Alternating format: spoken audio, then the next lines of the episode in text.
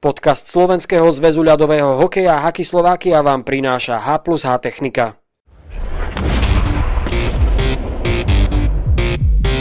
Príjemný aprílový deň, vážení hokejoví priatelia. Hlásime sa vám s tradičným pokračovaním nášho podcastu Haky Slovakia.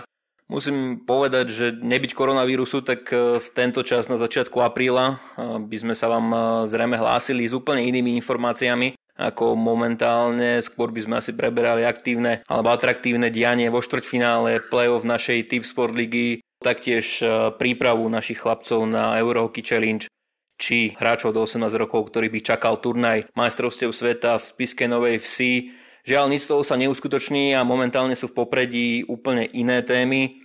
O tých dnes budeme diskutovať s našim tradičným hostom, s prezidentom Slovenského zväzu ľadového hokeja Mirom Šatanom. Samozrejme v takých trošku improvizovaných online podmienkach. Takže Miro, ahoj, vitaj.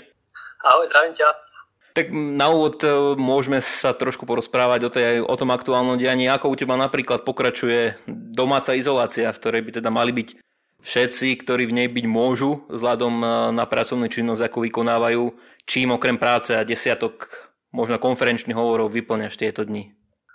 No tak ja poviem, že je to taká zvláštna situácia byť doma vlastne už e, štvrtý týždeň. A vlastne možno celý ten čas, štvrtý týždeň som ani nesedel v aute, nešoferoval, ani robil za bežných okolností normálne, keď sme v normálnom režime, tak robím. A napriek tomu musím povedať, že všetky tie ča- ten čas, ktorý ušetrím šoferovaním, tak momentálne trávime na Microsoft Teams, pretože všetky zložky naše zväzové prešli na home office a všetky skupiny, ktoré pracujú na zväze oddelenia, tak fungujú cez, home, cez eh, Microsoft Teams, takže tak ako predtým som prešiel z jednej miestnosti do druhej na zväze, z jedného meetingu na druhý, tak teraz je to oveľa rýchlejšie, keď sa človek prepne z jedného meetingu na druhý a a mám pocit, že tie rozhovory sú nekonečné a máme tie naozaj veľmi, veľmi dlhé debaty a dá sa povedať, že sme si doniesli prácu domov, alebo táto situácia nás do toho dostala, že pracujeme, pracujeme všetci z domu a niekedy toho voľného času naozaj neostane veľa. Mm-hmm. Možno z hľadiska takého trošku osobného života čo deti sú už tiež dlho doma. Ja to z mojej skúsenosti neviem povedať, ale z takých rôznych strán počúvam a čítam, že ťažko s nimi v súčasnosti takú dlhú dobu, že sú doma, ťažko možno, že obsedia, tak ako je to u vás? Tak u nás je to prekvapivé veľmi dobré. Obidve deti e, majú školu cez, e, tiež cez Microsoft Teams z okolností. Každý deň nejaké 2-3 hodinky strávia so svojimi spolužiakmi, učiteľmi tiež spojení. Takto cez e, video hovorí a učia sa, majú lekcie, takže pol dňa zabijú dá, sa povedať, e, vyučovaním a úlohami a potom druhého pol dňa e, nejakými hrami, či už vonku, alebo nejakými elektronickými samozrejme, takže zatiaľ e, nemám pocit, že by im to nejako vadilo, až som prekvapený, ako dobre to vlastne ako celá rodina znášame. Využijem ešte trošku, že tá naša úvodná debata je v takom uvoľnenom voľnom tóne. Zachytil si, že v noci na štvrtok si v televíznom vysielaní trojky opäť dvíhal nad hlavu pohár pre majstrov sveta v Jeteborgu?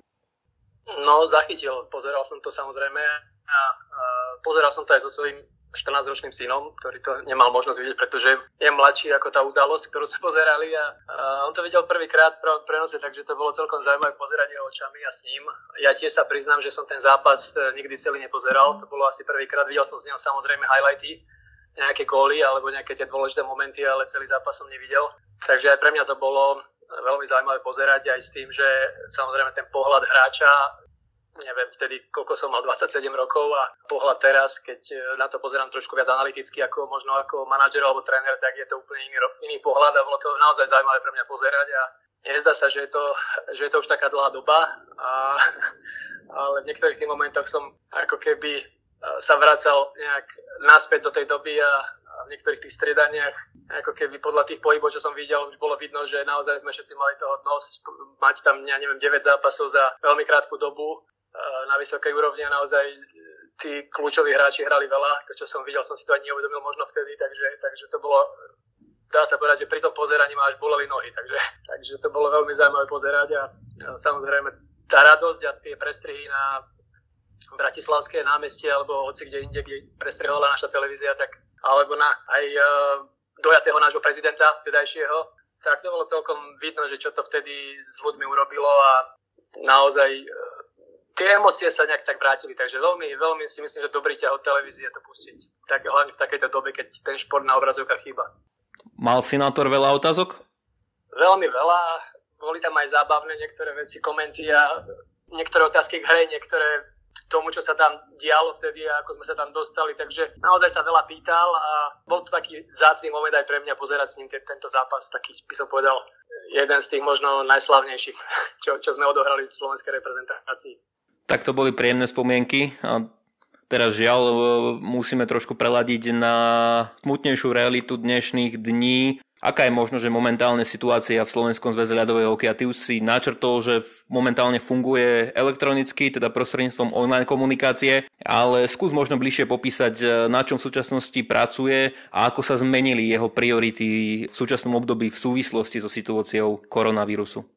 Koronavírus je niečo, čo ešte nemáme kde ísť naspäť do histórie a zanalizovať, že ako sa vtedy kto choval, alebo čo bolo to správne riešenie. Momentálne mám pocit, že prevláda obrovský strach a opatrnosť, aj keď u nás ešte zatiaľ nejak veľa tých obetí nie je tak, tak ako v iných krajinách, tak tie opatrenia naopak sú veľmi prísne a možno je to aj dobré. To uvidí, samozrejme ukáže budúcnosť. Vplyv na nás to malo samozrejme obrovský. Museli sme počas teraz marca vlastne zastaviť všetky súťaže chlapci sú doma, netrenujú, neviem, neviem si predstaviť naozaj tí malí hokejistov, čo sú zvyknutí každý deň niečo robiť, tak dúfam, že, dúfam, že trénujú, dúfam, že nesedia. A je to naozaj situácia veľmi vážna, hlavne z tej ekonomickej stránky, pretože nikto nevie momentálne naplánovať, či, či tá fáza bude trvať mesiac, dva alebo, alebo štyri. Začína z toho sa šíriť nejaký strach a samozrejme aj my začíname sa baviť o tom, či sme pripravení na to prejsť cez takéto obdobie, či sme pripravení na to, aby sme vedeli byť e, ufinancovaní, platiť všetky záväzky, čo máme do klubov, či platiť zamestnancov a rôzne tieto veci. Takže a samozrejme, že čakáme na nejaké informácie. V tej istej situácii myslím, že sú aj naše kluby, aj keď e, väčšina z nich možno je zavesená na mestských rozpočtoch e, aspoň neviem, tretinovo alebo polovične a hlavne teraz hovorím o mládežnických kluboch, nemajú až také nejaké, by som povedal, náklady okrem samozrejme platov trénerov a toto je si myslím, že momentálne najpalčivejšia otázka v našom hnutí medzi klubmi. A musím povedať, že ako intenzívne pracujeme, aj komunikujeme so štátnymi orgánmi a viete dobre, že pán premiér oznámil nejaký ten, nejakú tú prvú pomoc a snažíme sa zistiť všetky podrobnosti toho, ako to bude fungovať, na koho sa to uplatní, zamestnanci SZČO, proste ako, ako štát vlastne ide pomôcť a či do toho budú spadať samozrejme naši, naše kluby, naši tréneri a budúci týždeň by sme chceli si dať e, so všetkými klubmi cez tieto videoaplikácie e, také hovory po krajoch, aby sme ich mohli informovať a dať im nejaké, nejaké návody, ako túto krízu, ako sa na ňu možno pripraviť, ako ju prežiť a samozrejme vypočuť si ich problémy, v akých, sú oni momentálne stavoch, čo, čo ich najviac tlačí a samozrejme určite to budú financie Takže situácia je vážna, keby som to tak zhrnul a momentálne ju len monitorujeme. Blížeme si aj Mirany ako zväz, počítavame nejaké tam samozrejme zrušením reprezentačných akcií Euro Hockey Challenge, majstrovstva sveta 18 ročných a samozrejme aj príprava A týmu na majstrovstva sveta, všetko bolo zrušené, boli tam nejaké výdavky, boli tam nejaké straty.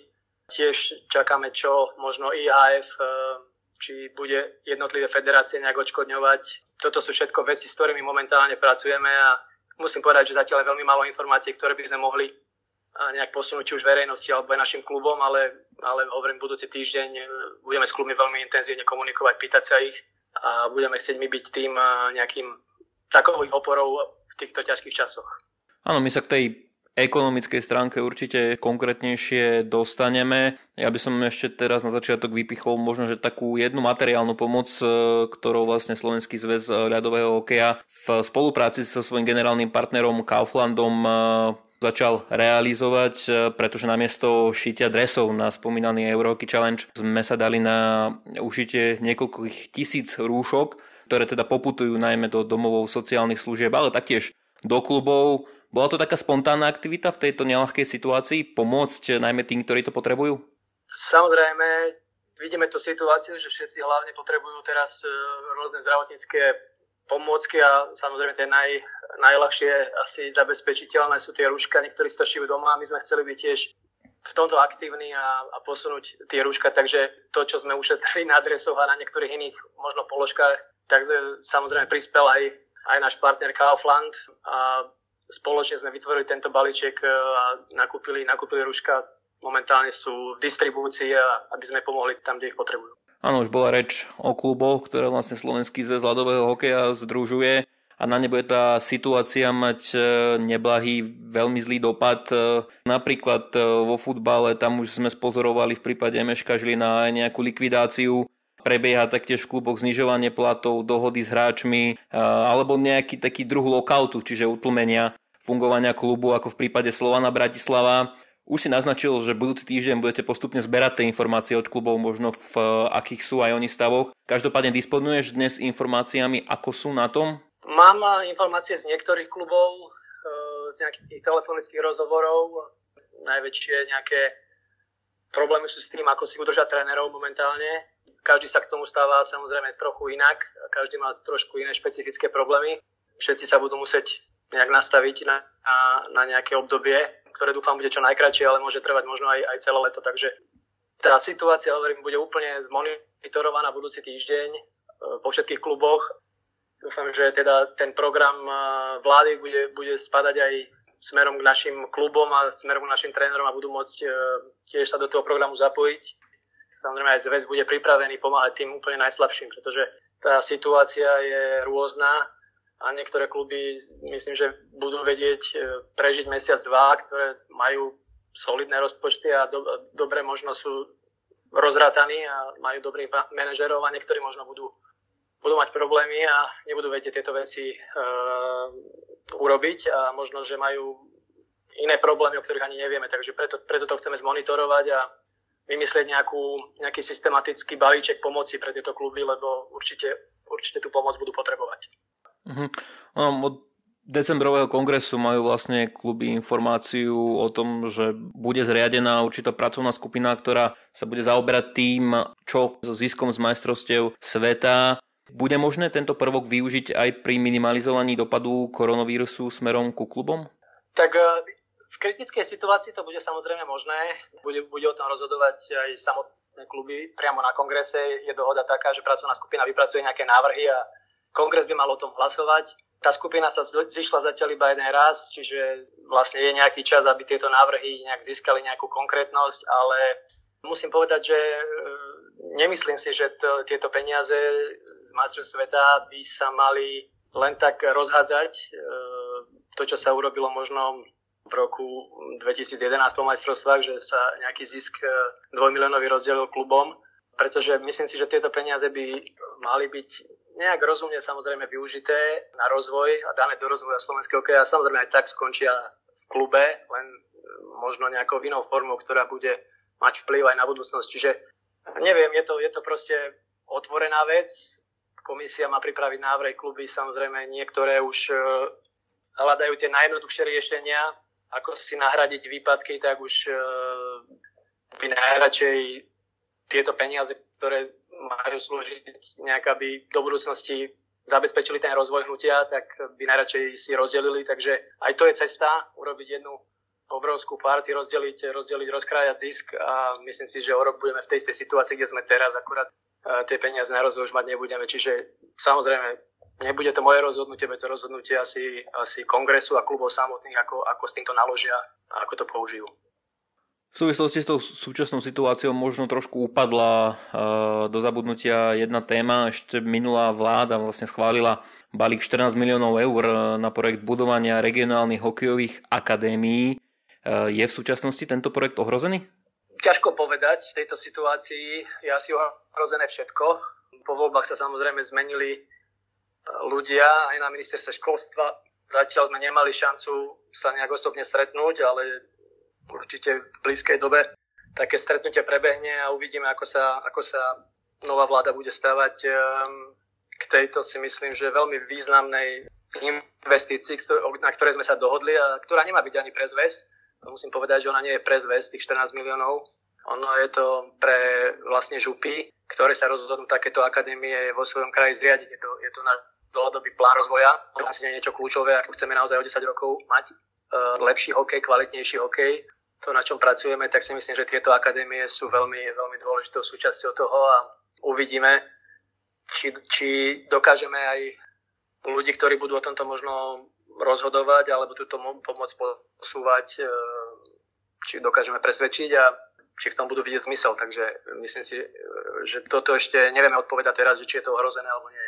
V súvislosti s tou ekonomickou stránkou by sme sa ešte mohli pristaviť pri jednej veci. Ja som nedávno čítal e, zaujímavý rozhovor s novým štátnym tajomníkom pre šport Ivanom Husárom e, pre denník N. On e, naznačil, že futbal a hokej, teda oba najväčšie športové zväzy na Slovensku, by sa pravdepodobne mali vrátiť do toho špecifického vzorca v zákone o športe, podľa ktorého sa vypočítava aj príspevok pre dané športové zväzy na činnosť do úvahy sa tam samozrejme berú rôzne premenné, členská základňa, popularita, úspechy a tak ďalej. Čo ale na, hovoríš na ten zámer, respektíve na to, že by sa slovenský zväz ľadového hokeja momentálne vyčlenený z toho vzorca mal do ňoho vrátiť? No ja som tiež ten rozhovor videl.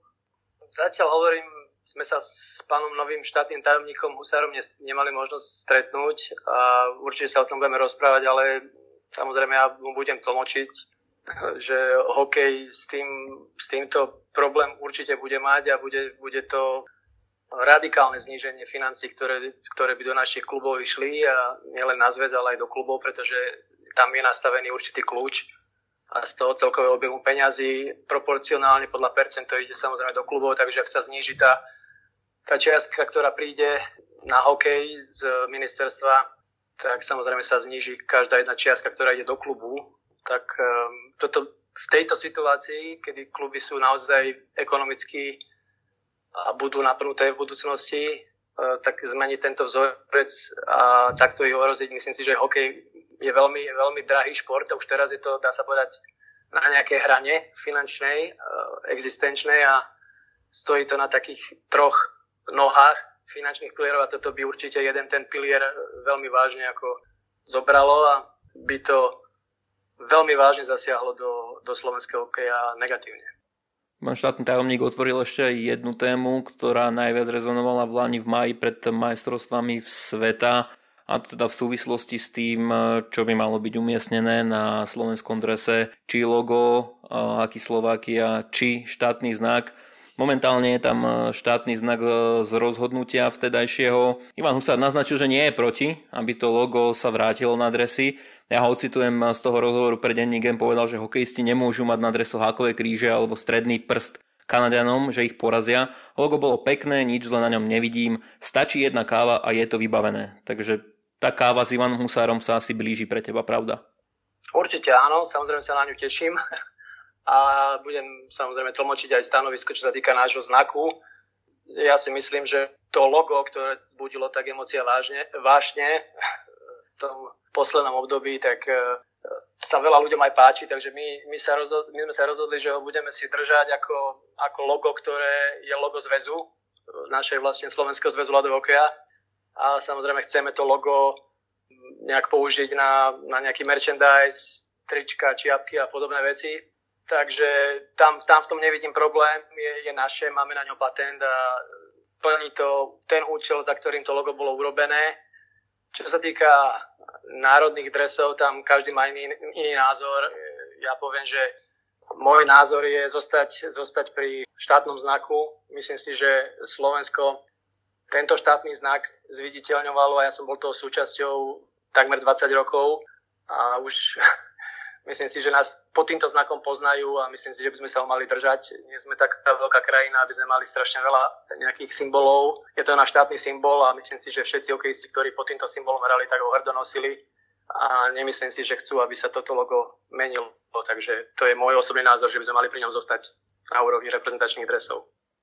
Na záver tohto nášho tematického ekonomického okienka ešte jedna vec, zaujímavá možno tvoj názor, postoj na dianie v ohľadom hráčov, pretože nielen kluby a zväz e, bude v stratách, ale aj hráči, ktorí fungujú ako samostatno zárobkovo činné osoby. Boli s nimi ukončené zmluvy ku dňu oficiálneho konca sezóny mnohí zostali tak povediac na dlažbe a v tejto súvislosti spustili takú vlastnú, možno odborovú iniciatívu, asi 220 hráčov, ktorí sa postavili do čela respektíve zastupujú ich Braňo Rapa, Ivan Švarný, Michal Sersen a rokujú aj o tom, ako by mohli vyzerať tie budúce hráčke zmluvy, ktoré by sa mohli uzatvárať a trošku viac by chránili hráčov v prípade akéhokoľvek výpadku, napríklad ako v situácii s koronavírusom. Ako vnímaš takúto iniciatívu? Tak e, ja som rád, že sa hráči takto aktivizujú, pretože sám ešte sa na to pozerám možno aj e, z pozície hráča. Um, myslím si, že v minulosti takéto pokusy boli, nejak sa nepodarili dotiahnuť do konca.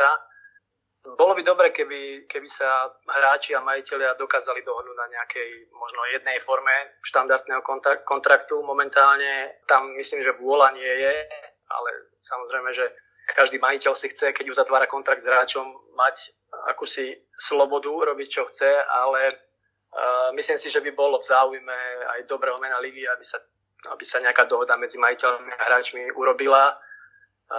Samozrejme v iných ligách je nepredstaviteľné a šokujú sa, sa k tomu samozrejme e, vyjadrujú aj, aj hráči, ktorí hrali v zahraničných profesionálnych ligách, keď, keď to zistujú, že u nás zranení hráči niekedy, nehovorím, že vo všetkých kluboch, lebo sú kluby, ktoré sa samozrejme to neurobia, ale, ale niekedy sa stáva, že zranení hráči sú, ktorí sa zrania na lade, pri blok, blokácii strely alebo pri niečom, tak je im zrazený plat a takéto podobné veci, e, potom ako ten hráč má bojovať za ten klub, neviem. Čiže toto sú veci, ktoré by možno takáto dohoda vedela vyriešiť, e, nejaké odstupné, aby tie pravidla boli jasné aj pre, aj pre manažérov, aj pre hráčov, čo, čo môžu, čo nemôžu. Myslím, že by to veľmi pomohlo OK, keby, keby majiteľia aj hráči našli, našli nejaké spoločné stanovisko a vedeli, vedeli si ujednotiť takto kontrakt a takéto pravidla. Je to, bolo by to len na prospech, si myslím, hokeja, bol by v tom, myslím, že o, ne, o niečo väčší poriadok a možno by sme nemali toľko e, rôznych súdnych e, sporov a potom licenčných kodaní, či majú, či majú kluby splnené podmienky a myslím, že by všetci mali jednoduchší život, ak by sa, do, ak by sa našla nejaká dohoda. A poďme aj na nejaké aktuálne športové témy. Hneď sa núka jedna prvá, ktorá mi v tejto chvíli napadá, to je vlastne taká stála živá, nazvem to kauza ohľadom udelenia, respektíve potom následného odobratia titulu Banskej Bystrice. Tu genezu poznáme a začala to vlastne Ligová rada, ktorá 12. marca pridelila Banskej Bystrici titul, pričom dvaja členovia Richard Lindner za prohokej a Igor Guriča za súťažné oddelenie SZLH boli za pridelenie. Ty si za nebol, e, zarazilo alebo prekvapilo ťa, že tvoji kolegovia hlasovali za tejto otázke?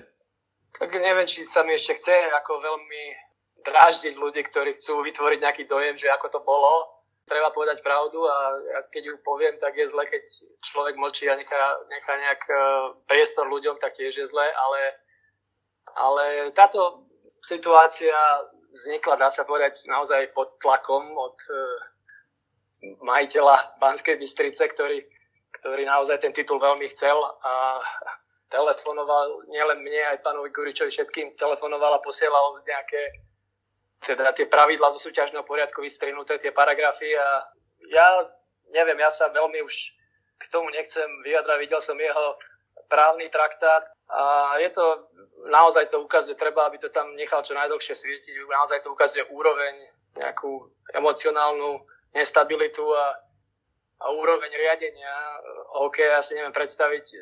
Som v minulosti fungoval chvíľočku aj e, v tom prostredí NHL, keď som, keď som robil svetový pohár a neviem si predstaviť takú neprofesionalitu, že by niekto kritizoval kolegov, trénerov, ja neviem, generálnych manažerov, reprezentačných trénerov. To sú veci, ktoré sa medzi profesionálmi v hokeji nerobia a si nemyslím, že už ja potrebujem k tomu niečo povedať. Ak bude treba, tak samozrejme, že vždy rád vysvetlím, ako to bolo, ale myslím si, že boli by sme radi, keby, keby sme sa mohli sústrediť naozaj na tie hrozby a všetko, čo nás čaká momentálne, nemuseli riešiť um, nejaké odznaky alebo nejaké iné hlúposti a zaťahovať do toho ešte iných ľudí. Výkonný výbor je najvyšší orgán, uzavrel to, má právo každé jedno, každé, každé jedno rozhodnutie ligovej rady alebo hocikoho iného zmeniť a urobil to, takže tým pádom je to uzavreté. Na druhej strane kluby sa voči tomu rozhodnutiu pôvodnému prideliť titul búrili. Zástupca klubu v ligovej rade však hlasoval za udelenie titulu, takže aspoň táto správa bola pre teba možno nejakým prekvapením? Tak áno, ja som mal informáciu, že sa kluby stretli v stredu a väčšina tých klubov bola proti.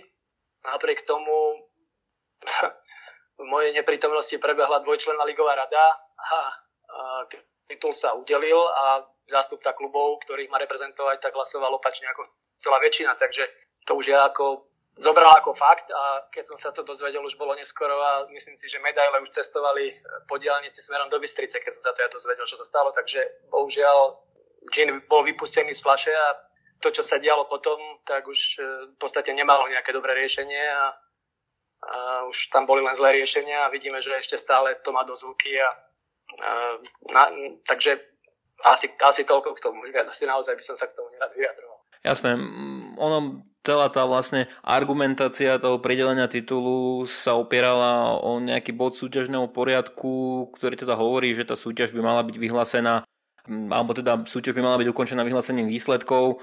To presné znenie teraz ani tak nie je podstatné, ide skôr o to, že už viackrát vlastne v posledných možno dvoch, troch, štyroch rokoch nastala situácia, pri ktorej bol možný akýsi dvojaký výklad bodov zo smerníc a poriadkov SZLH. Vnímaš, e, že je potrebné možno, že postupne reorganizovať niektoré poriadky, prepracovať ich do takej formy, aby bol ten výklad jasný a nie dvojaký? Tak tu sa musím poďakovať Bystrici. A oni vždy, keď niečo napadnú, tak vždy zistíme, že niečo sa dá vysvetliť aj dvojako a vždycky sa to potom opraví. Takže ono to naozaj, ja som sa vyjadril, že tie predpisy sú zastaralé, to môžem zobrať naspäť samozrejme, lebo možno ani nie sú tak zastaralé, ako čo som tým chcel možno presnejšie povedať, je, že sa dajú vyložiť tak aj tak, čiže aj keď to, čo pán Koval argumentuje, aj Rišo Lindner argumentujú, že e, Ligová rada to dala a, a mala právo to dať, tak to je pravda a nič neporušila. Naozaj právne, právne nič neporušila. To, ten výklad bol taký, že to mohla dať aj nemusela. To, o tom to nie je a, a právne možno je to iné stanovisko, ako je to nejaké športovo-etické stanovisko, ktoré si myslím, že sa odrazilo aj v reakcii novinárov, bývalých hráčov, hokejovej verejnosti a všetkých. Takže na to nepotrebujú asi mať právne vzdelanie, aby vedeli takúto situáciu posúdiť. Pristávame sa ešte nakrátko pri tej ligovej rade, lebo ono je to stále pomerne nový orgán, eh, ktorý prakticky vznikol len na začiatku eh, minulej sezóny, už to tak môžeme povedať, že minulé sezóny Eh, bol na scéne prvý rok, má za sebou prvú odriadenú typ sportligovú sezónu. Ako fungoval, ako často zasadal, ako sa tebe pozdávala jeho funkčnosť? No tak minulý rok bola tá situácia, kedy sa vlastne debatovalo o tom, že či, či sa podpíše nová zmluva s prohokejom, alebo či sa vedenie prohokeja, alebo teda tá extraligová rada športových klubov našej extraligy, či sa, či sa vrátia nejak pod, pod zväz a ten hokej sa zjednotí. Bohužiaľ toto sa nestalo, podpísala sa zmluva taká kompromisná, pro hokej e, naďalej teda si marketingovo riadi, riadi sám seba, teda sa, našu, našu typ sport ligu a, a vznikol nový orgán, ktorý má riadiť, teda, alebo začal riadiť súťaž. Bolo to všetko skomplikované aj, aj e, tým, že sa nevedelo, či Slovan splní do 1. augusta, myslím, mal termín, dohodne sa s hráčmi, alebo sa nedohodne, čiže na toto sa čakalo. A niektoré veci, uh, to, čo argumentovali, že nemali 60 dní dopredu, ale mali 30 dní dopredu, neviem presne už tie detaily, ale, ale proste niektoré veci sa zdržali, ale neboli to veci, ktoré nejak mali narušiť.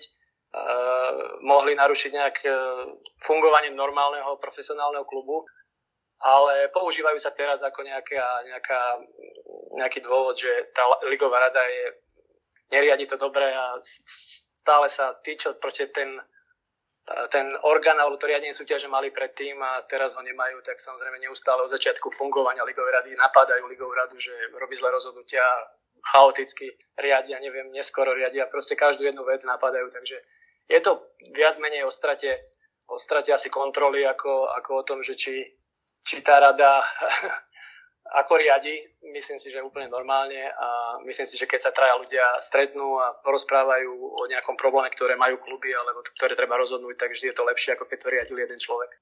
Posúďme sa ďalej aj v našich témach, zostávame pri tej športovej stránke samozrejme. Zrušená majstrovstva sveta, zrušená príprava Euro Hockey Challenge, zatiaľ olympijská kvalifikácia, ktorú pripravujeme v auguste, tá zatiaľ teda Eh, zostáva v platnosti. Taký aj náš aktuálny odkaz vzhľadom na tú súčasnú situáciu. Verme, že sa uskutoční. Ako si možno ty predstavuješ e, to dianie v auguste, pretože posledná akcia, ktorá vlastne ostáva v platnosti národného týmu je februárový Kaufland Cup v Poprade. Do augusta, ak správne počítam, je to 6 mesiacov, čo teda nebudete mať e, žiadny nejaký hokejový kontakt e, s našimi chlapcami, potenciálnymi reprezentantmi, tak ako by možno mohlo vyzerať to prípravné obdobie pred olympickou kvalifikáciou. Máte už s Craigom nejakú predstavu postupnú? No, ja sa priznám, že tá predstava sa veľmi ťažko robí. Špekulujeme nad tými variantami, ale samozrejme najprv musí výjsť nejaké nariadenie, že jednak e, u nás sa môžu organizovať e, nejaké takéto masové podujatia a druhá vec je samozrejme kongres IHF alebo nejaké aspoň rozhodnutie e, Councilu IHF, že túto kvalifikáciu môžeme organizovať a potom tú prípravu budeme asi musieť prispôsobiť tomu, že či to bude pôvodný termín alebo to bude nejaký posunutý termín, alebo čo to bude. Takže v tejto chvíli v podstate nemôžeme plánovať, pretože nevieme, či, či, či tá kvalifikácia sa bude hrať alebo nebude a, a myslím si, že ešte nejaký čas aj potrvá, či takéto rozhodnutie nám tak skoro budú vedieť dať, uvidíme. Sám mám obavy o to, pretože ak hráči nebudú trénovať, neviem si predstaviť, e, bude to problém len pre nás, ale samozrejme pre každú jednu krajinu, ktorá, ktorá tú kvalifikáciu má hrať.